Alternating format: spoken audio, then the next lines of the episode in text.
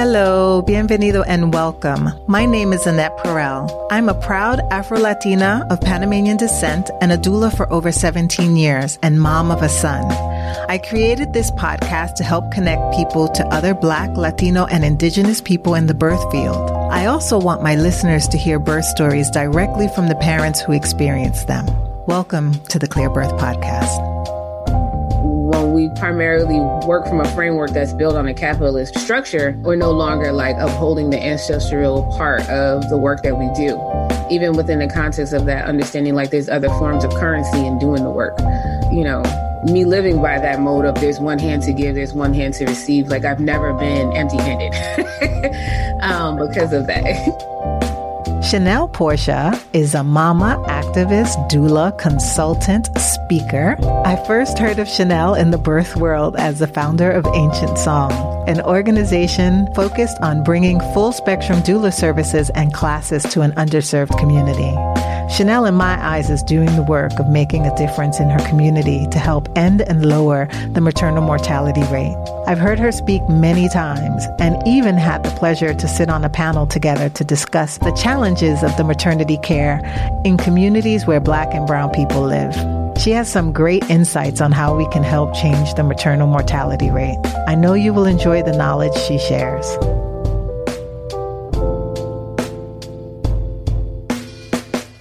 Well, Chanel, welcome to the show. It's so great to have you on. Finally get you here in the, in the chair. So we're just going to jump straight into the show. I start off with what career did you want to do when you were in grade school, high school, and college? That's a mouthful. I know. um, let's see.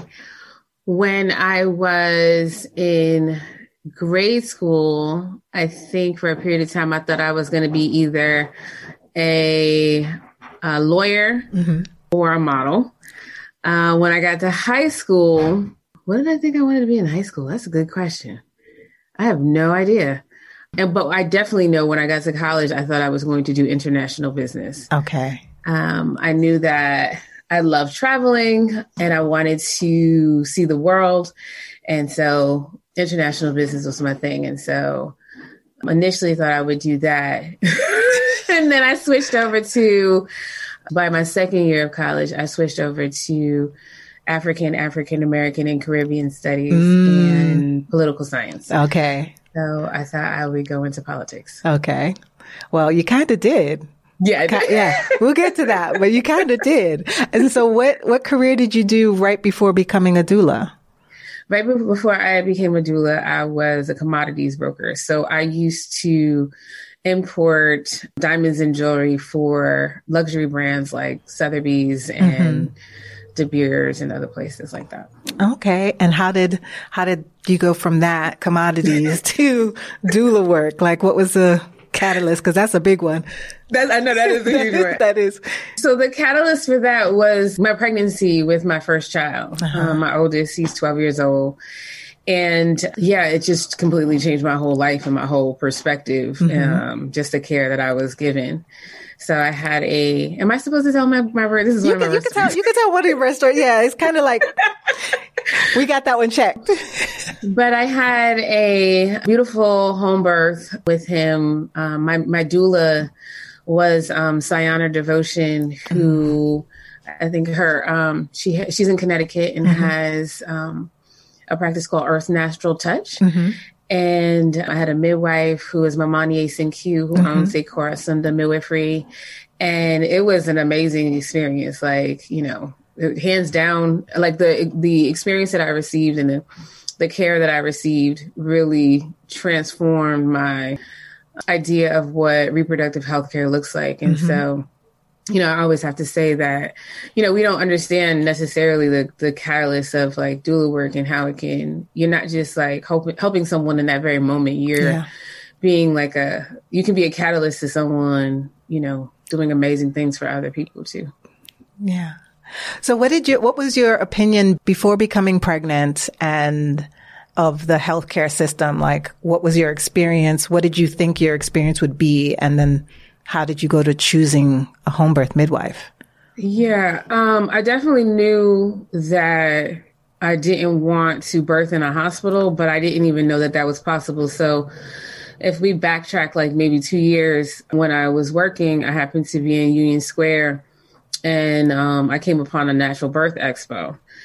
And I was like, wow, this is this is dope. Like I didn't know that there were so many options. What I did observe though was that um, the majority of the individuals that were there were white, right? So yeah. I was like, okay, there's nobody who looks like me. And then I happened upon um, Amania, and she was there with like some doulas, and they had a table, and she was like, "Yeah, you know, I'm a midwife," and I was like, "A midwife? Like I didn't even know." Black midwives still existed because yeah. mm-hmm. I thought about it from a perspective of like this is, you know, I read about them in classes and things of that nature, but mm-hmm. I had I didn't know that it was anything that was possible. Yeah. And so I had held on to that that information for like two years because I had no intentions of being pregnant. And then yeah. I met my husband in a health food store on Nostrand Avenue in Brooklyn, you know, beautiful yeah. Brooklyn mm-hmm. store. Yep. And um yeah, and it totally, you know, I remembered I had that info and then I went on MySpace. MySpace. MySpace. Back in the day. That, that, yeah. Before it was that music platform, I exactly. went on MySpace and I found that midwife and the doula, and yeah, it completely, it completely changed my whole perspective of healthcare. Because prior to that, I had had a a couple of years, early two thousands, I had a myomectomy, mm. fibroids, and was told I would never yeah, I'll probably never be able to have children. Well, six children later. Yes, hey. And I, I, love to hear these stories because they have no clue, no clue, yeah, no, no whatsoever, yeah. like none, no yeah. context, no understanding. Exactly. Yeah, and so yeah, I had that myomectomy um, because I had you know huge fibroids where people were coming up to me and were like, "Are you pregnant?" And I was like, "Wait a minute, now, like something's something's wrong,", wrong yeah. you know, and you know, ended up getting the surgery. Knew I didn't want to get fibroids again, you mm-hmm. know, because being a black woman, we know that this is something that happens to be sometimes repetitive in yes. our, our reproductive health. And became a changed my lifestyle, became a vegan, and yeah, and basically like healed myself from, you know, because I was like, these people don't know what they're talking about. They don't know what they're talking about. Exactly. they don't look at food as healthcare. They really don't. And so then after that experience, how did you go into forming a certification program? So. Well, so first of all, that was never my intention. Uh-huh. My intention was to, which I think a lot of doulas' intentions are, is like you take a training, you're like, I'm going to do this work independently. Yeah. You know, I'm going to have a business, mm-hmm. and that was my initial intention. And as I was doing the work, I realized the ways in which you know, black, brown, and indigenous people were disenfranchised or criminalized during bedside. Mm-hmm. You know, sitting with someone going to a prenatal, waiting for four hours to four be seen for yes. 10 minutes, right? Coming out of it, you know, lost. Um, having child protective services called on individuals at bedside. Mm-hmm. And I was like, I can't, you know, I can't be the only person who, you know, feels this way, who's yeah. like going through this process. And so I had put a um, call out on one of the list serves, like a, a doula list serve um, mm-hmm. or birth workers list serve. And I was like, you know, are there any people out there who are interested in working with low income individuals? Mm-hmm. Yeah. And it just kind of started from there. I didn't know, you know, I had no clue. What I did know is that I shouldn't say I had no clue. What I should say is that I used the skills that I had from being a broker right? Mm-hmm. And then, but also thinking about really wanting to create space where people could just be seen and heard. And so. I opened up my house and it started in my living room. Oh, wow. And it started with just, you know, feeding folks. So I would cook mm-hmm. and I would feed them and I would listen to their stories. With, and it wasn't just, you know, the, the, the, um, the clients that were coming, it was also the doulas. Yeah. Right. So, like, you know, realizing when I took doula training, while I appreciate the, the doula training that I received, um, it was amazing. There were certain things that I realized I didn't know, and yeah. it was also things that I realized were not being talked about, such as like reproductive justice, mm-hmm. birth justice, mm-hmm. that wasn't being uplifted, which was something that when I was in college, you know, activism was a huge part of my life. Yeah. You know, so it was like, you know, I was like, well, how do I intersect like the birth part? Yes. Into, yeah. of what I love to do into this. And so, yeah, it wasn't, again, it wasn't something that came out of the intention. It came out of a, a need that I saw within the community to uplift, you know, BIPOC, low income folks who mm-hmm. I realized were like just being completely overlooked. Yeah. Like no one was, you know, thinking about the people who live between the intersections of things that are happening. Mm-hmm. You know, I think a lot of times our focus is on, even within the, the realm of Black, Brown, and Indigenous providers, when we get trained, you know, the realm tends to be focused on like independent business growth, which is yes. fine, which is necessary. Mm-hmm. But what a key component of that is that I think is left out is the moral compass of like it takes one hand to give and one hand to receive. Mm-hmm right? And that when we primarily work from a framework that's built on a capitalist structure, we're not we're no longer like upholding the ancestral part of the work that we do. You know exactly. what I mean? And so even within the context of that understanding like there's other forms of currency in doing the work. Mm-hmm. And always, you know, me living by that mode of there's one hand to give, there's one hand to receive. Like I've never been empty handed. Yeah, yeah, exactly. um, because of that. yeah. Yeah, I, I like how you, you mentioned, you know, some of the problems that go into this, that you saw in going into this work. When I first started, I started working with a company, I believe it was called A Labor of Love. And, hmm. and she was, um, she got a grant and, and I was helping people in Jamaica, Queens and Brooklyn and just, you know, I remember supporting this one mom who had, was having her fifth child and all of her children were taken away from her. Mm. And that was the first time that I was supporting someone through fear mm. in a way that I had never experienced before with any of my other clients and had to reassure her about things that I weren't, I wasn't certain of, right? And she was giving birth in a Catholic hospital and I was just like in Brooklyn and I was it was the first time I had ever been to this hospital. I didn't even know that there was a Catholic hospital where they let you labor in one room and then take you into the OR to deliver. Like mm-hmm. they took her out of that room and the entire time all she could worry about was whether or not they were going to call child protective services on her and take her child away. And because I didn't have all of the information of like there was a history of drugs and we all know that they they test women without their consent. Consent, yeah. exactly. So, exactly. and then like you also mentioned too that like that's not something that was taught in my doula training. I got right. trained through DONA, you know, but I I had personal experience with the, with that with a family member of that ha- happening too. So kind of understood like what I could tell her what to say and what to do because even she had no information, right? right. And she wanted right. to keep this child, and so you know, and I, and in that like little seconds, I was able to get some information like, no, she hadn't done drugs in a while. So she would most probably be clean. So that would be okay. But then like just even telling her, do not answer their questions. Mm-hmm. Like, and this mm-hmm. was something that I wasn't trained to do. So now when you're hearing these stories of not just the, the women who experience this, this violence, right? And then the doulas and then putting together your organization, like how did you, how, how were you able to talk to your doulas in a way to get them to tell their clients these when these situations come up so that they didn't get kicked out of a hospital right because that was the other thing they are all, right. they were quick to kick doulas out of the hospital if we spoke right. up so yeah right. yeah i think i've always framed it as we're meeting people where they are not yes. where we expect them to be yes as well as understanding that you can't empower anyone, mm-hmm. right? You can you can give someone the tools to advocate for themselves, but once you start to become the advocate in the room, then you also are taking away their yes. bodily autonomy and their voice. And so I continue to reiterate that to doulas and understanding like as passionate and compassionate and empathetic that you may be yeah. And really wanting to help someone you would be doing a disservice to them by by overstepping yeah. you know what i mean and yeah.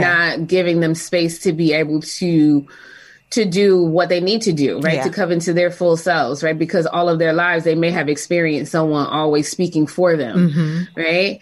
And it's not just a new experience for the doulas, but it's also a new experience for the person who's receiving the care, Yes. right? Because they may have never been asked, like, well, what do you envision for yourself? Mm-hmm. You know, what do you want for you? What do you want for your child?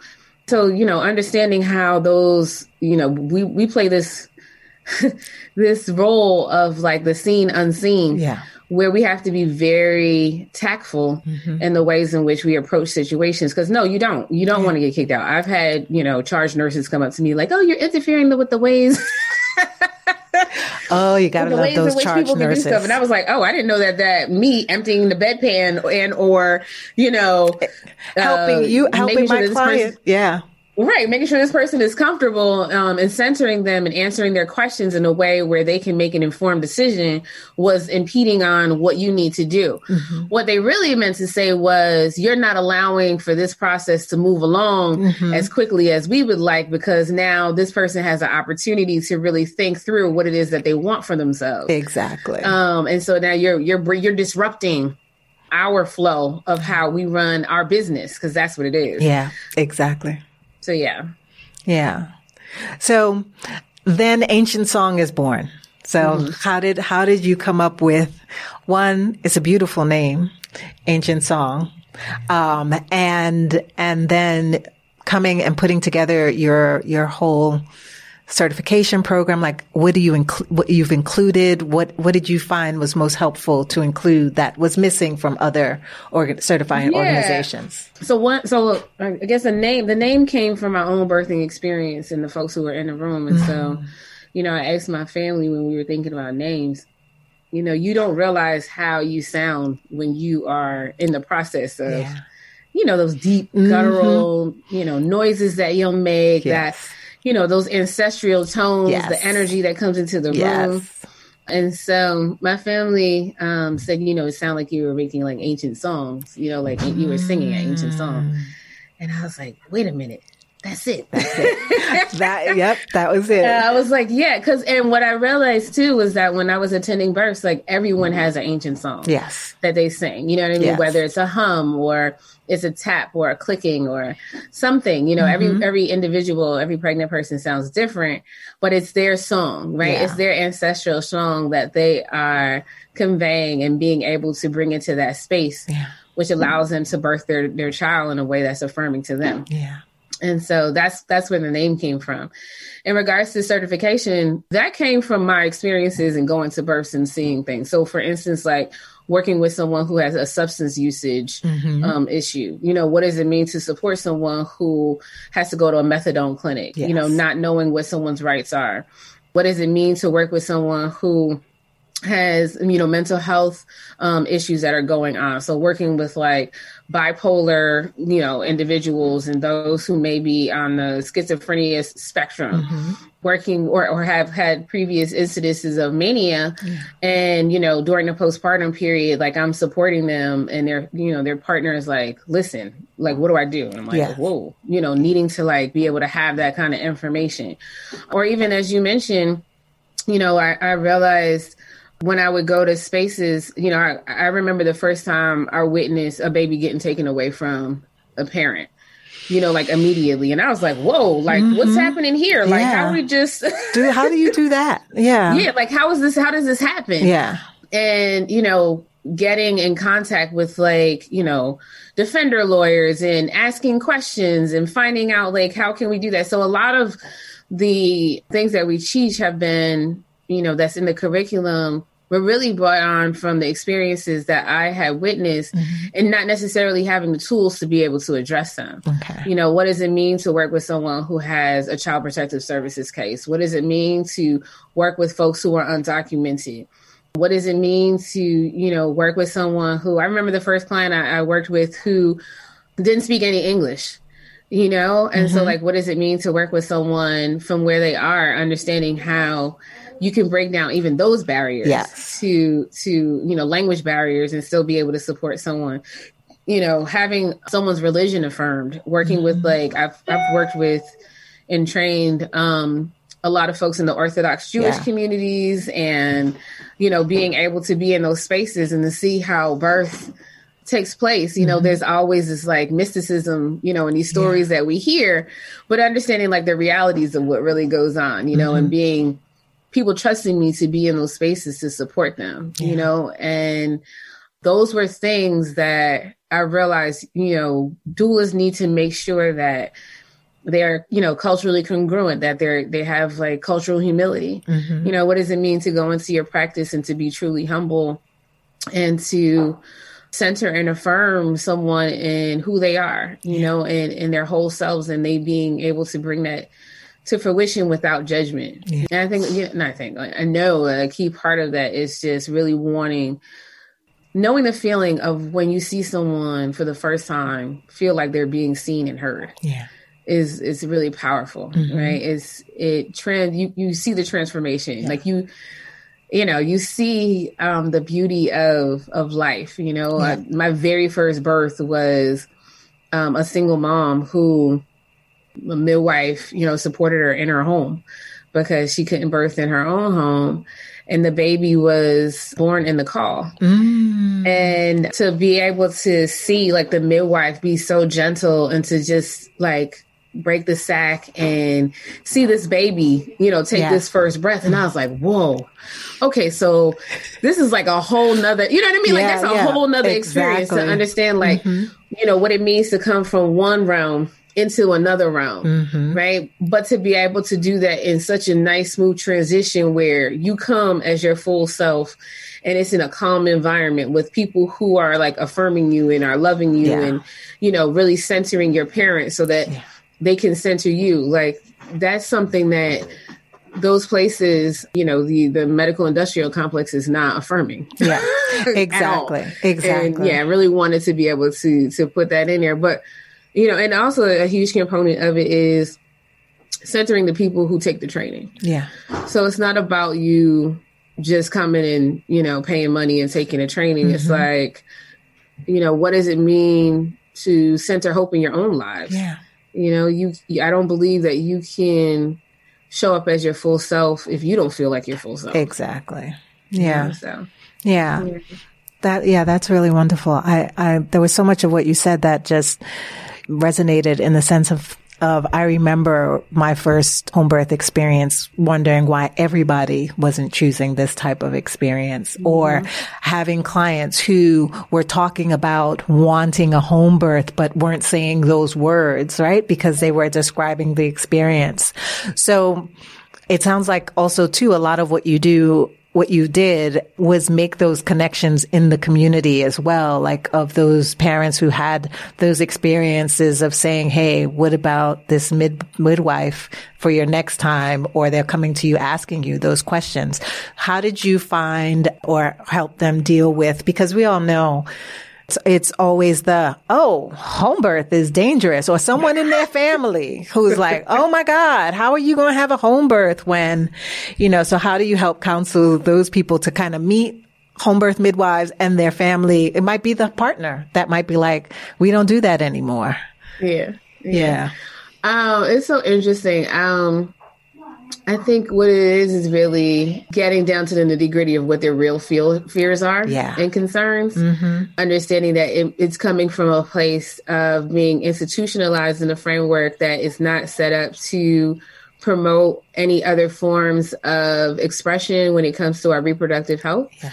It's also understanding that we live in a society that promotes individualism mm-hmm. and doesn't pr- promote community oriented activities or wellness and things of that nature. And so when I would sit with them, you know, and, and having those partners who are like, nah, man, like, Exactly. Not, I don't know what you're Mhm. talking The about. house- Like, all of that it- is cute. Oh, that's cute. Exactly. Exactly. Exactly. Yeah. really like, yeah, Not all that's here. cute, but I'm not feeling that. Exactly. Yeah. Um, but giving them a sense of reassurance because again, a lot of the uh, stereotypes and the ideas of what people think home birth is, is based on this narrative that has been fed to us, you know, through media growing mm-hmm. up, things of that nature, Yes. you know, stories that you hear from your family members, whether it be folks who have migrated from other places, you know, other continents, or, you know, folks who live in America, you know, one narrative what I would get was, oh, that's just something people do in the country. Like we, yes. I came for the modernization. I'm not trying to, I'm not feeling all of that, right? yeah.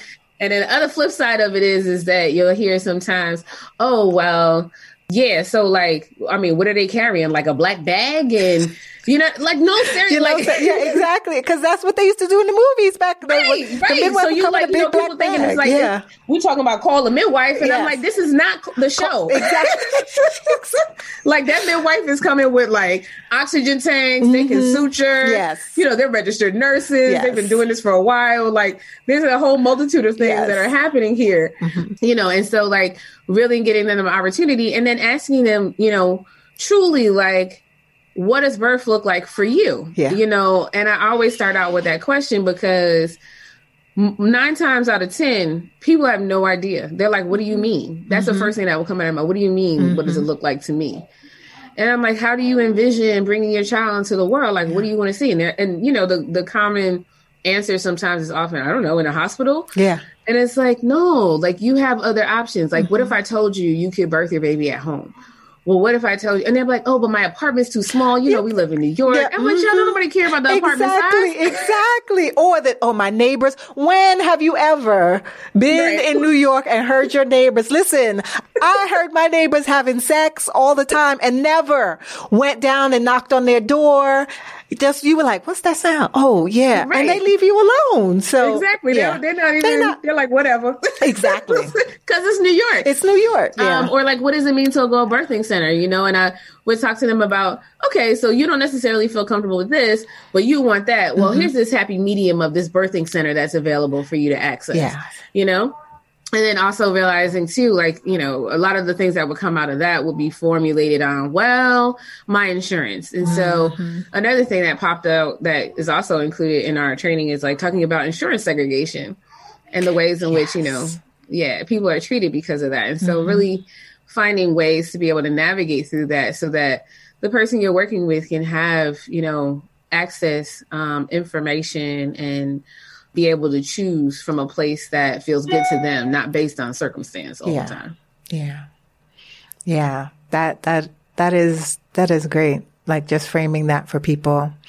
And so now you have your doula program, you're, you're educating doulas and now the activism part. How did that come about? in in this work? I mean, I know it's an easy transition for you, but I've never heard the story. I'd like to hear it.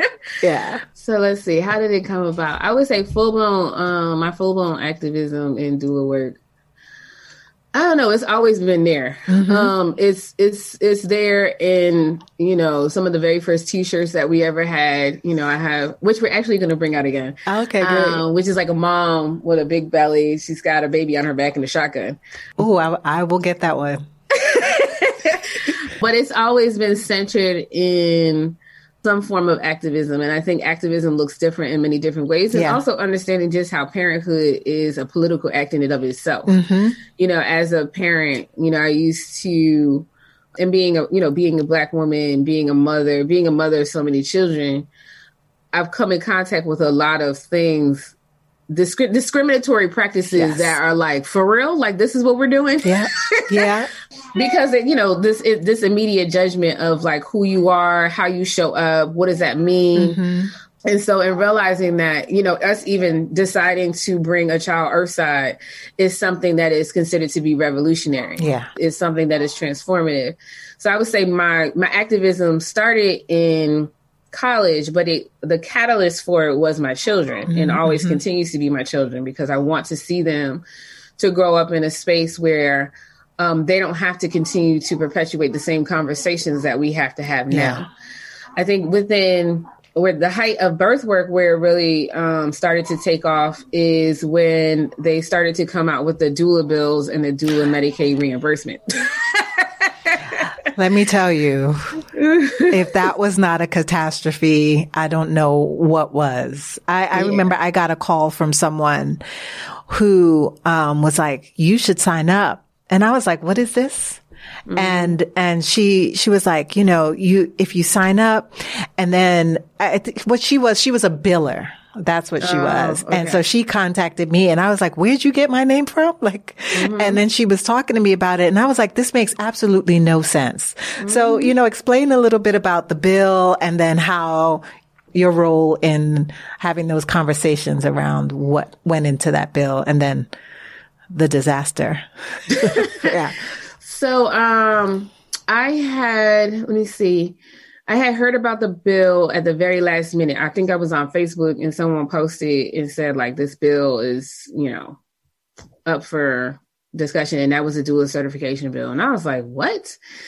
And so I hopped on a train ride, a train to Albany. I called the the person who sponsored the bill. Let me give you some background too yeah. of me, just to be clear.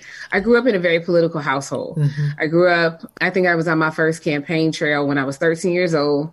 Um, so I'm not coming from a space of like not knowing anything. Yeah. I'm coming from a space of growing up in a household where um, I had very political parents who and grandparents who who held political offices. Mm-hmm. And so immediately jumped on a train, went up to Albany, and as I got to the floor, found out that the bill was on the floor and I didn't even know it was on the floor wow. at the moment. Mm-hmm. Went to the floor and uh, they were getting ready to vote on it.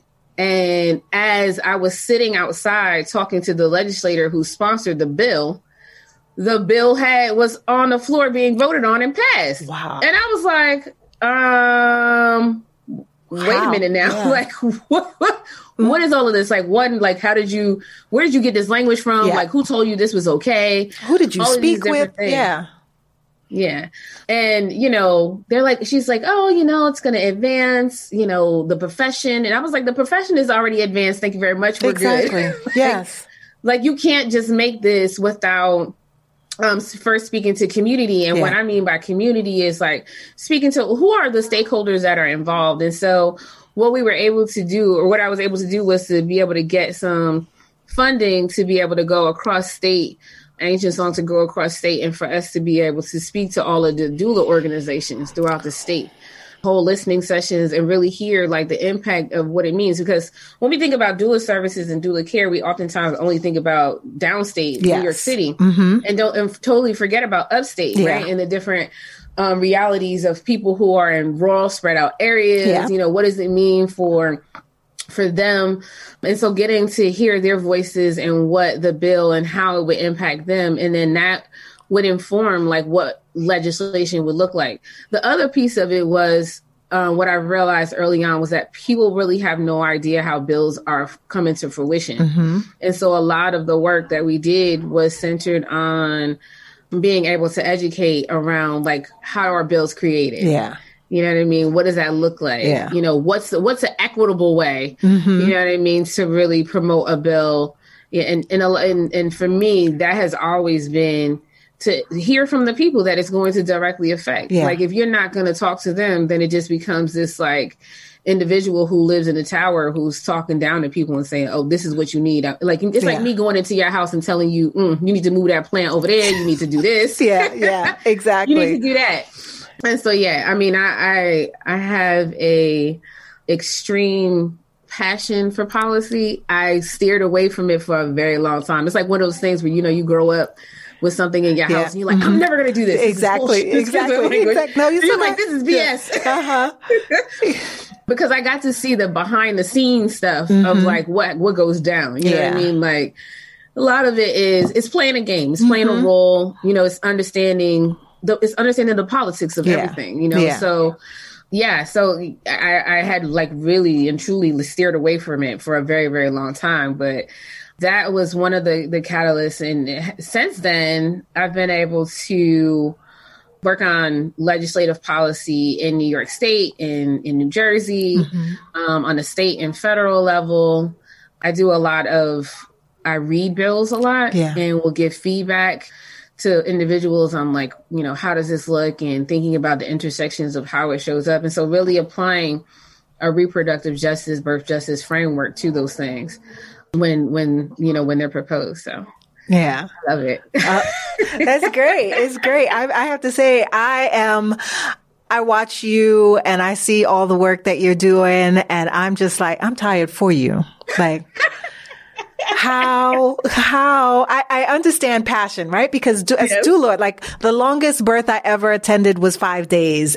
And okay. I did it, right? And you're just like, right. cause you're passionate and I, I can see that. But it's one thing to have passion and then you have a family, Mm-hmm. a large family, you know, mm-hmm. to kind of work into. And I know that you bring your children everywhere. I've seen you on panels with your mm-hmm. children, mm-hmm. which is great and having them involved because again, that's, that's, that's what community is about and teaching them from mm-hmm. young, right? But how, how do you do it? Like just. um, I, okay, so I want to say first, like I have an amazing partner who supports me wholeheartedly. Like if it mm-hmm. wasn't for him you know, showing up and being present. He does a lot of, you know, behind the scenes things. Like he'll take videos and he'll, you know, post stuff and but he has always created space for me to be who I am mm-hmm. and for me to do the things that I love and understanding like, you know, how what I'm doing is greater than just us. Yeah. It's it's for our community. It's mm-hmm. not like I'm I don't do this for self gratification. It's not anything about like I truly and genuinely I don't know why I'm getting I'm about to get emotional, but I truly and genuinely love seeing people come into their full selves. Like yeah. it's a powerful thing yeah. to be able to witness someone's strength and their ability to center themselves and to experience like all of the things at one time, you know? Yeah and I, I, the only reason why I'm able to do this is because of the creator, because of the most high. Yeah. Like honestly, like I, I, don't have no kind of superhuman powers. I'm mm-hmm. not saying, oh, I only sleep four hours and you know, yeah, night. Yeah. Like I'm a human being. I get tired.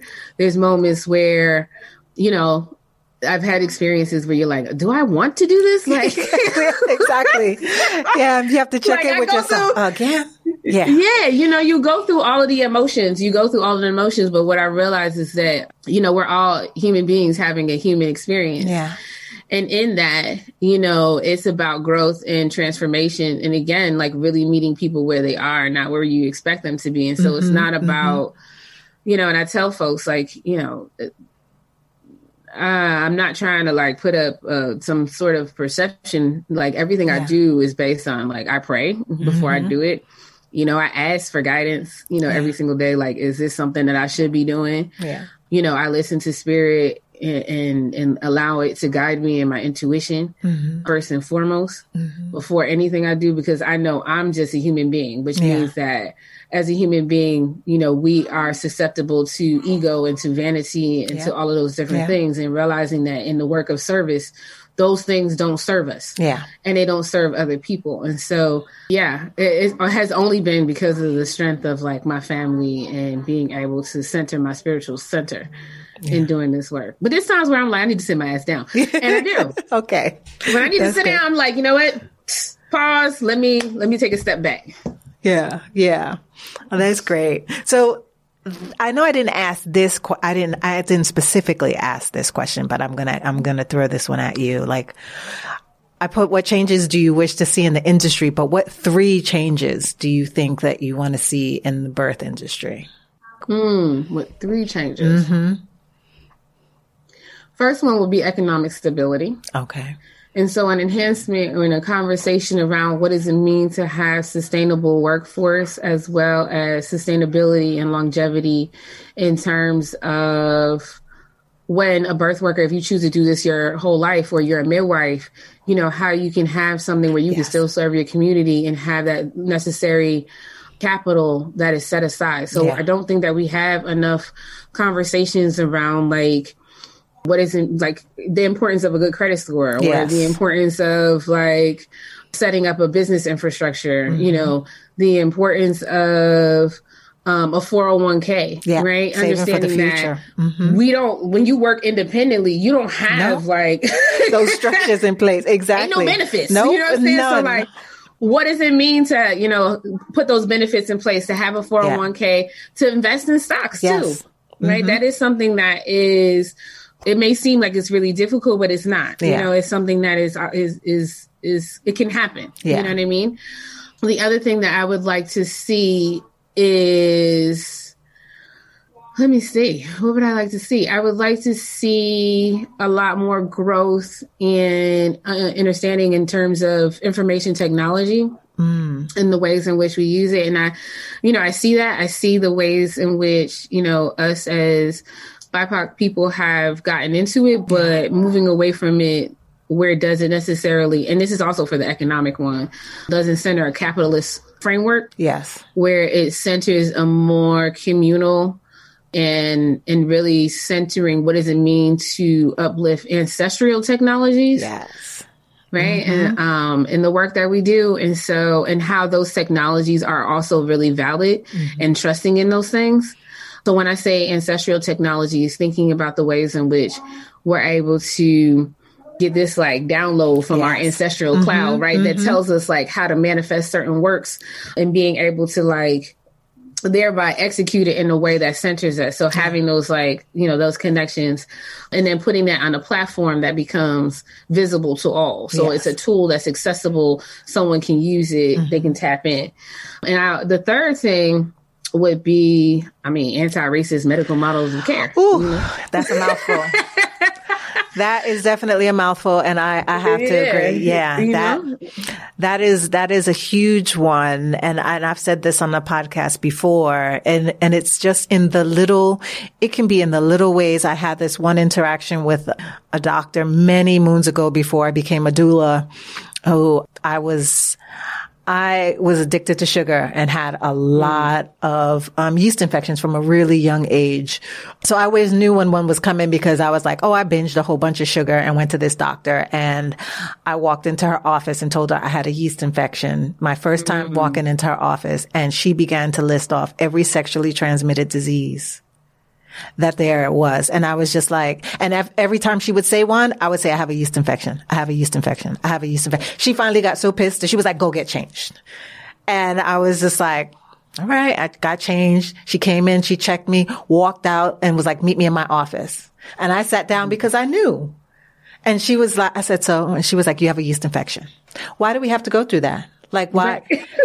why do we have to go through that? You know, and, right. and just, and that was my first and last time in, in her office after that, because I was just like, I'm not, I'm not dealing with someone like this. And this was a referral from a person of color who was like, she's great. She's amazing. And I was like, that wasn't my experience and I'm not doing this, you yeah. know, and years later, all I will say is this about her is, and you'll know, she was a very famous doctor and probably one of the only ones in New York City that would deliver a baby breech.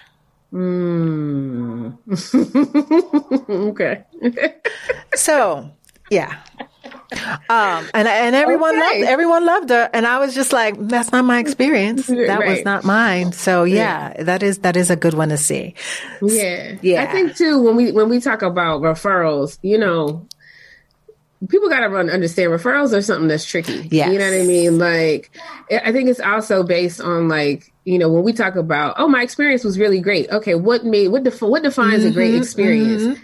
You know, is it the aesthetics of the place? Yes. Is it, you know, because somebody said hi to yes. you? Mm-hmm. You know what I mean? Same. Is it because, you know, they gave you some water to yes. drink? Oh, it was great. Yeah. You know, was it great in centering your bodily autonomy? Did it allow you the the opportunity to express yourself and tell the person like, this is my health history and I know yeah. what's going on? Mm-hmm that to me is great. Great, exactly. You know, great care. Exactly. You know, and it's a great referral as opposed to the other. So, yeah, we need to reframe and restructure yeah. those. Those those those systems need to change. Yes, I agree with you wholeheartedly. And I would love to see those changes as well. Yeah. So my next segment is daily inspiration. And I want to know what brings you joy. Ooh. What brings me joy? I have to pick one thing. You uh, list. You can list. Okay, list three. Uh, what brings me joy? Okay, good food, oh. good vegan food. I've like, been seeing your recipes, by the way. I am not convinced 100% that I, I will have some vegan food, but I will not completely commit to being veganism yet. I'm not there yet, but it has been, I've been like, what's the recipe? What's in that? It looks amazing. Okay. Yeah. Uh, a little, a little secret. I used to have a catering company back in the day. Oh, okay. There you go. There you go. So, yeah, good good plate of food. Um, laughter. I love to yes. laugh. I think laughter is like the joy of of of life. Yeah. I mean, people who really really know me know that I'm pretty. I can be pretty goofy at times. Yeah. And good music. I love like really really good. Yes. vibes, you know what I mean? Yeah. Like, it's all about the vibes. If Yeah. the, you know, if people don't have the vibes, you know, I'm like, nah. Nah, it- yeah. yeah. I have to say, I, this quarantine has been challenging, but I will tell you right now, the DJ sets on Instagram have been giving Yes. me all the life. Yes. Like I'm All just it, like all of it. all of it. I was like, this is helping me so much. So yeah, music is definitely music is definitely my love language. I'm like, put on a song. I, I'm like, Mm-hmm. I listen to music all day. I have music playing even in my bathroom because I was like, it's it should be everywhere. I totally agree. Yeah. What's your favorite scent? Oh, uh, my favorite scent would have to be Ethiopian um, frankincense and myrrh. Mm, I've never smelt that one. Yeah, it is. Yeah. That is my all-time favorite scent. You can't. I have not been able to find it anywhere here. Mm-hmm. Um, my husband brought some back um, from Ethiopia, and hands down, that is my Okay. my all-time favorite scent. Second scent would be um, Nag Champa. Okay. What's a quote or a saying that inspires you? Ooh. A quote or saying, "Do good and live." Hmm. That's a good one. Do good and live. Yeah. Do good and live. Yeah. Nothing's more simple than that. Yeah. Thanks for that. So now the next segment is where we get kind of tricky, right? Cause it's, it's going to be your birth stories. and I want to give you, want to give you room to, you know, we, we got a little bit of your first. So your first was a home birth with Yes. midwives and a doula and take the floor. Okay. Yeah. So um it was it was a hot August day. and it was a hot August day in, in Bed-Stuy to be exact. Yeah, I mean I started out the day, went to woke up early, 6 a.m. I thought I was dreaming that I was having contractions and I went back to bed or I lay back down and I was like, oh wait a minute, this is real. And then I called my midwife and I was like, just want to give you a heads up. She was like, all right, I'll see you later. And I had, we got up, my husband made a big meal. We walked through Saratoga Park. Hmm. I took my shoes off. I hugged trees. I don't know what I was thinking about taking my shoes off the grass. And, and, but it's okay. Yeah, but mhm. I came back. My neighbor was, who happened to be from the Caribbean, she was standing outside and she was like, oh my goodness, what's going on? So I was like, oh yeah, I'm in labor. I was like, so if you hear any noise, Yes. yes. it's just us. Like, Uh-huh. it's okay. She's like, what do you mean? I was like, oh, we're going to have a baby in the house. She was like, really? And she goes into like this whole story and, and whatnot.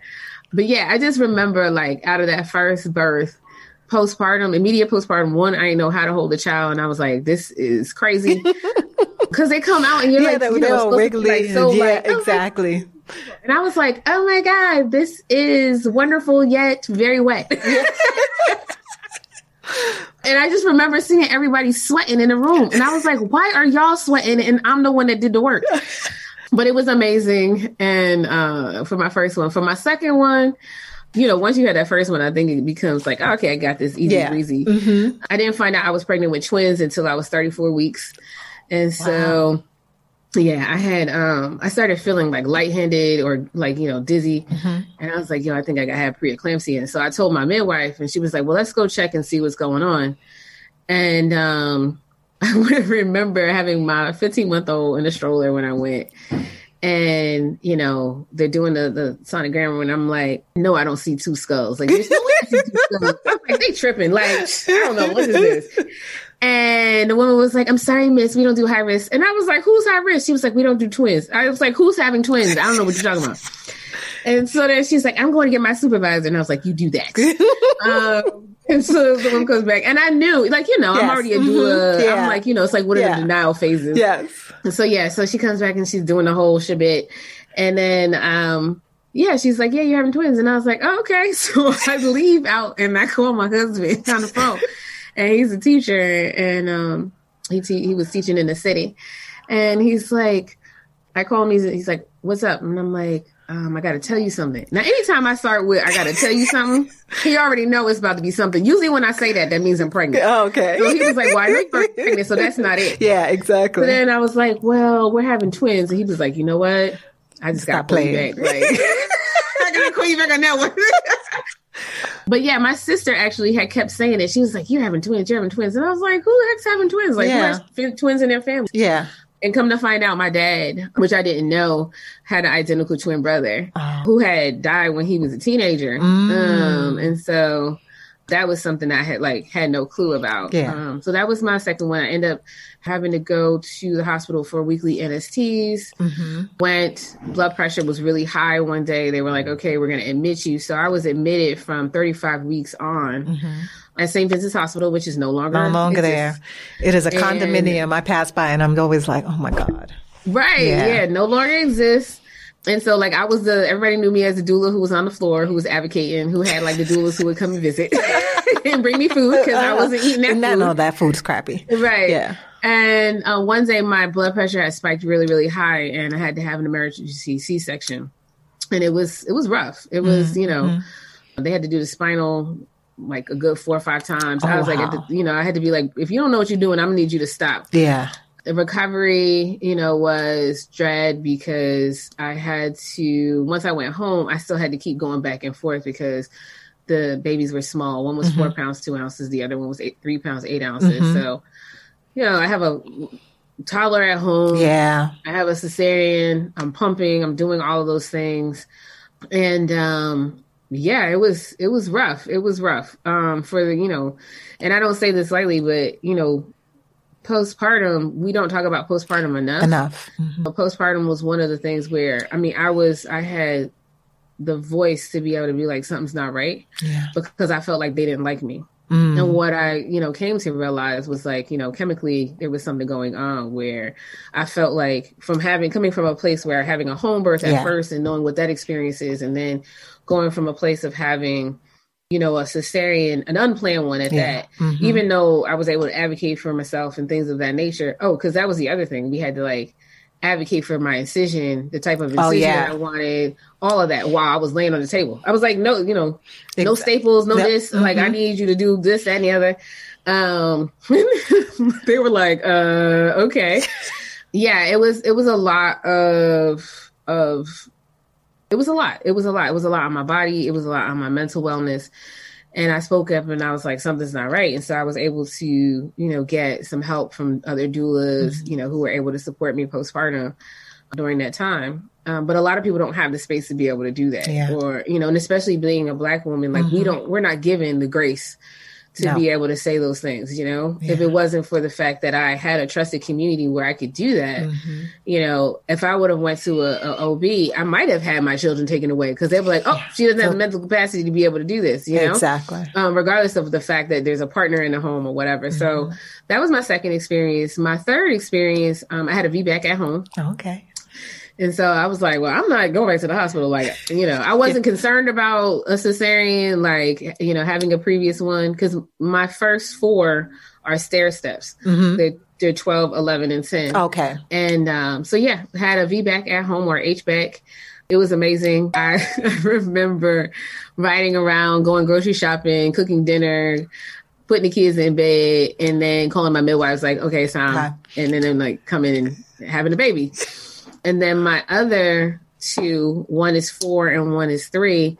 The four year old, that was just quick. She was like lightning, like she just shot out of my body. I was like, oh, okay, we're doing this is quick. This is this is a lot. Yeah. Like I was like, okay, all right. And then but my last was my most difficult, Mm. which is surprising, right? Because most Yeah. people are like, oh my That's God, a- you know, yeah. it's so easy after a while. I'm like, no, mm-mm. each pregnancy is different. Yeah. But my last, same thing, home birth. I had me being foolish, eating chocolate um, like 30 minutes before my midwife came to check me. hmm And the fetal heart tones had raised. She was like, if I have Oh. to check, you know, if I have to, um, forgetting I have a chocolate sensitivity. Okay. And you know, if this she's like, if this keeps up, we might have to transfer. So then we end up going to the hospital. She we rush to the hospital. I go to the hospital. I know everybody on the floor, which is weird. It's different when Yeah, you don't yeah. know people. When you go to a hospital, it's different when you know like the charge nurse Yes. and everybody that's there. And so, you know, went on the floor, talked. They checked me out. They were like, "Okay, you're fine. Just sign an AMA. You could leave." And I was like, "Deuces." So I left exactly. um, got in the car, drove we drove back to my house. I was in the living room, thought I would birth there. I tried the water birth thing. I was like, that's trash. I I, I appreciate everybody who does it, but for me, uh-uh. I was like, I need to stand up. Or maybe that's the cancer in me that's just yeah. like I'm already a water sign. Yeah, I don't need I more water. I need to be on solid ground. And so, you know, water birth didn't work for me. Uh-huh. But yeah, so like my vaginal muscles were really tight, the walls. So like I kept feeling at first I, I, was pushing and kept feeling like I was hitting something and mm-hmm. I had to say to my midwife and I was like, Do I have a cervical lip? I was like, because something's going on. Yeah. And sure enough, she checked and I had one. Mm. And it was one of those things where I was like, Can you move it? And she was like, Ooh. Ready? like, no. that is an adventure right there. Oh. And um yeah, she did. And then all of a sudden it was like full force, like but then my again, my vaginal walls, uh, you know, they were so tight this is why you should not overdo Kegels. So she had to like really massage them to get his head to to come out. And which it was that was a, a you know that was a lot of work. Like I had never pushed so hard before ever. Wow. To birth any of my children. So yeah, I was like, okay, this is. but right after he was it was fine and he's running around here doing the most now. I hear him, I hear him. so what what would you say that birth, and this one's just another one that's not on the on the list, but it just came to me. What did mm-hmm. birth teach you about yourself? Ooh, birth taught me that uh, how to trust my instincts, mm. how to trust my intuition, and and to always to know that you are to know that I'm not alone. Yeah, if that makes any sense. I think a lot of us, you know, when I was in my early 20s, i will be 42 this year. Uh, you a baby. when I was when I was in my early 20s, you know, I think we go through this this thing of like, you know, you feel this like level of emptiness, this void, this space where you're like trying to fill it with things. Yes. You know, we're always looking for the things. Mm-hmm. And what birth really taught me was that you don't need to feel yourself up with anything but the love of yourself and um, and trusting in who you are and what you know. Yeah. And you know, because I had taken, I had done like you know different spiritual classes, and you know, because you're looking, you're searching, exactly, you want, mm-hmm. and they were you know pivotal in me being where I am today. Like I took Queen Afua, Sacred Woman, when I back in oh my god, 2004. Wow. Jesus. um, yeah, it was a while ago. You know, and and all of those things are great catalysts for you being having a better understanding of self. Mm-hmm. But I think true understanding of self is being able to like look within and be be good yeah. and be able to sit with whatever you see. You know, yeah. and understand life and and be accepting of of what it is. And I think birth allows you the vision to be able to sit and to see yeah. what it is. Because there it, it is what it is. Like mm-hmm. you can't make it out to be something else. Nope. like you have to you feel everything. You're in it. You know what i mean? Like all the emotions all the feelings yes. you know physically spiritually you could try to run away from yourself, which mm-hmm. a lot of us try to do yeah. while we're in that process. Mm-hmm. That's when we have those four or five day labors, right? Yes, yes. But really, it's about you having the opportunity to tap into self. And that's what it taught me. It taught me to not be afraid to be in that space. Yeah. Because there's nothing, there's nothing to fear. Yeah. Yeah, you're right. But Especially you do, do feel everything. And I know that at one point in, in my labor, I was visited by my great grandmother and my grandmother and all my aunts because I was like, I, you felt that fear. And I was like, I, I, don't have anything to be afraid of. They all did mm-hmm. this. They all did this. That's why I'm here. So that is true. That's, that's beautiful. Thank you for that. Where can people find you? Um, where can people find me? Me personally, you can find me on IG at Chanel underscore Porcia. If you're looking for Ancient Song, you can find us at Ancient Song on IG um, or on Facebook. Yeah, I don't, I don't, I don't mess with Facebook personally. I mean, um, like I've, I've been off of Facebook for a bit too. I'm yeah. like, I'll post on Instagram and Facebook, then I'm like right. on Instagram. yeah, I'm like, I'm, I'm like, yeah, but I'm like, I'm gonna stay IG because I was like, y'all over here, that's a whole different. I just can't, I cannot, I cannot. Yeah, you can definitely find me on um, yeah. IG chilling, and I mean that's my personal page, so people yeah. get the opportunity to see a little bit of my personal life. Yeah, so um, wonderful. the things I do with my children's because my children's is always there. Your be- your baby's a beautiful. They Oh, are beautiful. you. They I'm gonna tell really are. Yeah, tell them. I, I every time I see them, I'm like, God bless, because they are like they are just bright and light, and like you can just see, you know, the love and the that just emanates, right? They're just like Yeah. so pure. Every time you take a picture of them, they're like, Hey, we here. How we do? Like I was like, look at them. That's right, living out loud as we should, as we Yes, should. indeed, indeed. Thank you so much for being on my podcast. I really, really appreciate it. No, Thank no, you. just thanks for asking me. I appreciate yeah. being here. No, And- and- definitely. Gracias. Thanks for listening to the Clear Birth Podcast. Please don't forget to rate, review, and subscribe.